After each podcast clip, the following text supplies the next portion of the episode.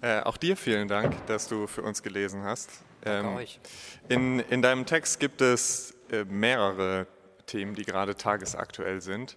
Ähm, daher die Frage, äh, die mich bei dem Text besonders interessiert, gab es für dich einen aktuellen Schreibanlass, der, das, der sozusagen den Text losgetreten hat? Weniger jetzt ein konkretes, konkretes Ereignis als vielmehr als vielmehr so diese Nachrichten-Vibes, könnte man sie vielleicht nennen. Ganz im Gegenteil habe ich mich immer geärgert, wenn irgendwas Neues passiert ist, weil ich dann dachte, das macht meinen Text weniger originell. Was war die konkrete Befürchtung dahinter? Na, zum Beispiel ähm, im Zuge dieser ähm, großen globalen Fridays for Future Demo ich, vor einem Monat oder so, da bin ich das erste Mal aufmerksam geworden auf äh, Extinction Rebellion. Und ich hatte den Eindruck, dass zum Beispiel allein, dass es das jetzt tatsächlich real gibt, nimmt so ein paar Stellen aus dem Text so die Pointe. Ähm, ist das ein Problem, was sich, also was sozusagen, ich meine, ja, es ist ein Problem, was sich aus der Tagesaktualität ergibt, aber ähm, ist das eine Sache, die den Umgang mit äh, tagesaktuellen Themen schwierig macht für dich, also beim, beim literarischen Umgang jetzt auch? Ja, also ähm, ganz konkret, ganz konkret habe ich immer den Eindruck, dass man mit der Recherche nicht hinterherkommt. Dass man, dass man, wenn man so über tagesaktuelle Sachen äh, schreibt, dass man sich total angreifbar macht, weil, also ich habe ja keine Ahnung von den Themen, also nicht so wie Leute, die tatsächlich Ahnung haben. Und dass man sich da immer sofort auf sehr, sehr dünnes Eis begibt. Und sobald man dann, also ich habe mich dann dagegen entschieden, zu versuchen, irgendwie up-to-date zu bleiben, weil das wäre so eine Sisyphus-Aufgabe gewesen.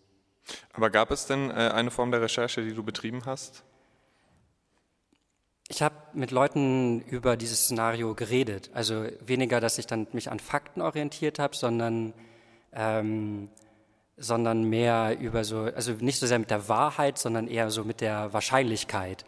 Und dann war die Recherche halt weniger ins Internet zu gehen und sich tatsächlich so diese Organisation anzugucken, sondern vielmehr so Leuten die Idee zu pitchen und zu gucken, was daran, ähm, also was sie daran plausibel finden und was sie daran dann äh, absurd, also zu absurd finden. Mhm. Also im Sinne von so einem ja, Realitäts-, Plausibilitätscheck, äh, ob man das noch abkauft oder ob es komplett in, ins in Traumland abdriftet. Ja, genau.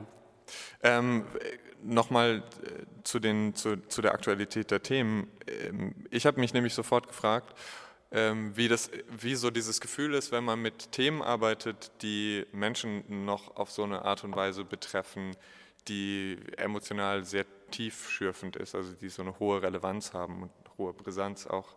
Ähm, ist das eine, eine Sache, die dir beim Schreiben aufgefallen ist? Dass sich diese Themen eben mit dieser Brisanz bemerkbar machen und deswegen vielleicht einen besonderen Umgang erfordern oder so? Ich merke es jetzt gerade. also beim Schreiben hab, war, mir das, war mir das sehr, sehr, also war mir das schon im Kopf, aber so ein, also so ein, so ein Text zu, hier zu lesen, der sich halt so mit Themen wie Islamismus beschäftigt, das ist schon, ich, ich bin sehr aufgeregt. Das kann ich verstehen. Ähm, äh, also ich, ich, finde das tatsächlich interessant, weil ähm, das ja so ein Aspekt ist, den man vielleicht nicht unbedingt immer auf dem Schirm hat, wenn man ähm, tatsächlich irgendwie literarisch produziert oder in irgendeiner anderen Form schreibt, dass es so diese, diesen Druck gibt, der aus so einer Richtung kommt, von der man es vielleicht gar nicht erwartet. Also einfach nur das jetzt halt irgendwie wichtig und ein großes Thema und deswegen haben Leute so ganz hohe Erwartungen an einen oder äh, auf jeden Fall starke Meinungen, mit denen man sich dann irgendwie auseinandersetzen muss. Ja. Wobei, also das, das, das Spezielle, was du jetzt gesagt hast, ist ja, dass du aus dem, also so diesen Druck beim Schreiben und so auch so eine Art von Political Correctness Zensor und so nach dem Motto, ähm, darf ich dieser, darf ich dieser ekligen Männerfigur zu nahe kommen, darf ich eine Frauenfigur schreiben, die halt irgendwie, die halt irgendwie ein bisschen atavistisch angehaucht ist, ist das noch Darstellung, ist das schon, also keine Ahnung, sowas, sowas, also gerade an der, ihr kennt das ja alle, ähm, äh, gerade an der Domäne läuft das ja, läuft das ja, läuft das ja eh voll mit. Und das, was du, diesen einen Punkt, den du gemeint hast, das, das war das, was gerade so, das, was halt so voll neu dazu kam, ähm, dass ich halt so, dass ich halt so praktisch so diesen inneren Zensor in Bezug auf Gruppen hatte, aus mhm. denen ich halt niemanden kenne. Mhm. Und äh, wie bist du denn dann damit umgegangen? Also es muss sich ja irgendwie als Problem gestellt haben, deswegen stößt man ja meistens äh, auf, ja. auf diese Sachen. Und wie, was war dann so dein, äh, wie, wie, den, dein Umgang äh, im, im Schreibprozess auch? Hm. Ich habe versucht, sehr vorsichtig zu sein, nicht in so eine, nicht in so eine Exploitation-Sache reinzukommen.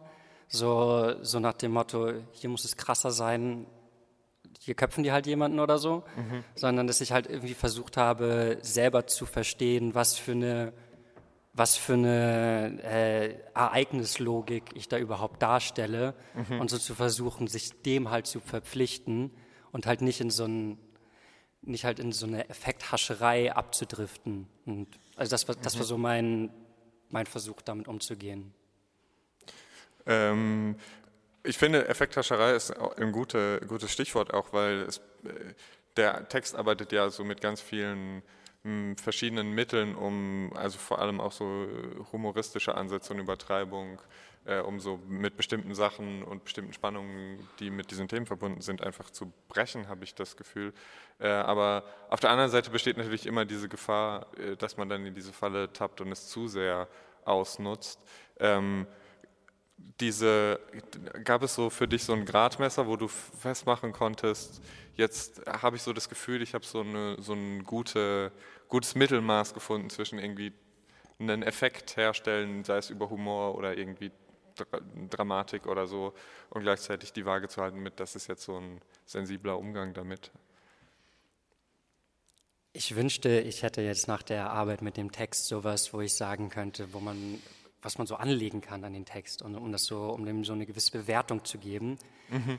Aber ich habe dann, ich habe ich hab ihn einfach so lange gelesen, bis ich das Gefühl hatte, den vorlesen zu können. Mhm. Und vorher bin ich halt immer so über Sachen gestolpert, wo ich dachte, ach, wenn ich ehrlich bin, vielleicht ist das dann hier doch eher für ja. mich und nicht für den Text. Und, ja. ähm, aber jetzt, also ich ich könnte es jetzt wirklich leider nicht auf eine Formel bringen. Ich könnte jetzt, ich könnte jetzt auch, also ich könnte auch keinen Ratschlag oder mhm. irgendwie geben. Ich habe keine, ich habe keine, ähm, keine Erfahrung, die ich, also keine, wie soll man sagen, kein Wissen erlangt, das ich weitergeben könnte bei der, bei ja. der Arbeit mit diesem, mit diesem Sach. Dafür müsste ich es vielleicht noch ein paar Mal machen. Das wäre ja auch zu schön, wenn man so, so ein Projekt abschließt und dann so ist, jetzt hat man das Allheilmittel sozusagen gefunden äh, oder die, die, die, die ja, Lösung für alle Formen, die sich in diesem Zusammenhang stellen. Das wäre ja äh, super. Äh, aber eine, eine letzte Frage zum, zum Abschluss möchte ich noch stellen und zwar hat mich die Form des Textes interessiert. Äh, dieser Zusammenschnitt aus ähm, so verschiedenen ja, medialen Berichterstattungen eigentlich. Ähm, und ich fand das, also wie bist du auf diese Form gekommen, die ich auch deswegen so interessant fand, weil sie so diese Erwartung, die man so an Nachrichten hat, ja mit diesem satirischen Charakter irgendwie kontrastiert. Also so diese objektiv-faktischen Anspruch an Journalismus oder an Nachrichtenformate, Berichterstattung kontrastiert somit. Also wie bist du auf diese Form gekommen? Ähm, das lag, es war, das sollte so die Informationsökonomie dieser Sache, glaube ich, so ein bisschen, ähm, bisschen ermöglichen, weil also zuerst war halt so als Schreibanlass diese, diese absurde Idee, diesen, also keine Ahnung, diese zwei Bewegungen irgendwie zusammenzudenken. Und ah, das ist halt so ein, halt so ein One-Liner, ne? So was ist, wenn, was ist, wenn Greta morgen zum Islam konvertiert? Und dann brauchte ich halt irgendwas, um das so, das so aufzubauen. Und ähm, weil, das halt so eine, weil das halt so aus Nachrichtensachen gespeist war, ist, bin ich dann halt auf tatsächlich Nachrichten gekommen und habe dann versucht, das in so eine Art ähm, Medienereignis einzubetten. Aber ähm, das ist auch nicht ganz zufällig, dass ich gerade darauf gekommen bin, weil ähm, ich halt in den letzten Seminaren immer wieder Seminare so bei Guido Graf hatte der ja, der ja immer so ein so ein bisschen, der, der immer auf diese avantgardistischen Formen äh, hinweist und so sagt, ja, wie gehen wir denn jetzt mit dem Internet um und so weiter. Und darum ist das halt auch irgendwie so ein Experiment gewesen, wie man so aus Medienereignissen irgendwie so einen literarischen Text machen kann. Und genau, das, das wollte ich einfach ausprobieren. Und ich finde, das ist tatsächlich, also ich fand diese Cut-Up-Methode auch tatsächlich sehr interessant, äh, auch weil sie auf so Fragen von, ja, von so Vertrauenswürdigkeit von Quellen äh, so, sehr deutlich hinweist, weil das ja immer so schön kontrastiert wird, äh, eigentlich miteinander, welche Informationen man ähm, bekommt. Aber äh, das interessiert mich jetzt tatsächlich, deswegen muss ich doch, doch noch ein allerletztes Mal nachfragen. Ähm, gab es denn für dich ähm, so eine Erkenntnis, über die Verteilung von Informationen, äh, wie du sie jetzt vorgenommen hast. Also du hast ja gesagt, so es war erstmal so, um eine Form zu finden, in der man diese Informationen irgendwie darstellen kann, ohne dass es eben diesen One-Liner-Charakter hat. Ähm, aber gleichzeitig muss man ja auch die ganze Zeit mit so Informationen umgehen, die tatsächlich irgendwie Nachrichtenrelevanz hätten. Äh, also gab es sowas, wo du so gesagt hast, das ist mir aufgefallen über, wie Informationen in einem Text vermittelt werden, äh, jetzt beim Schreiben von, von dem, was du gerade hier vorgelesen hast?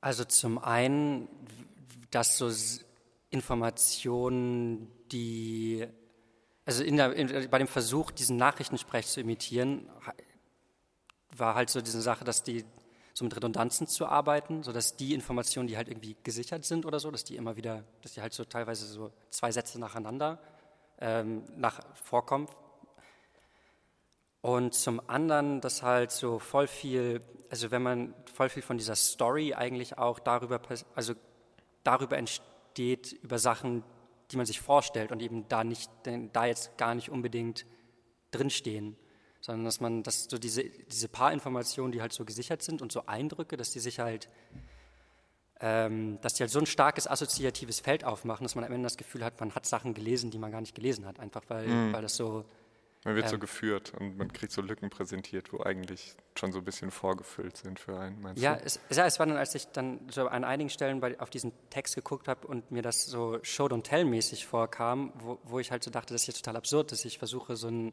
so eine Nachrichtenerfahrung nachzuzeichnen und dann bei Show-don't-tell lande. Also, das, also wenn du mich fragst, ob es irgendwie so, eine, so einen Aha-Moment oder so gab, das war, das war was, was mich selber beim, beim Schreiben überrascht hat. Okay, wunderbar. Großartiges äh, Schlusswort. Äh, der Aha-Moment, die Überraschung beim Schreiben. Äh, wir legen jetzt äh, eine kurze Pause ein. Ähm, danach gibt es äh, die zweite Hälfte mit einer Neuerung, auf die ihr alle gespannt sein dürft. Äh, dazu sage ich aber erst in der zweiten Hälfte mehr. Deswegen müsst ihr alle da bleiben und wir sehen uns gleich wieder in 15 Minuten hoffentlich. Und vorher noch einmal vielen Dank an Philipp. Danke.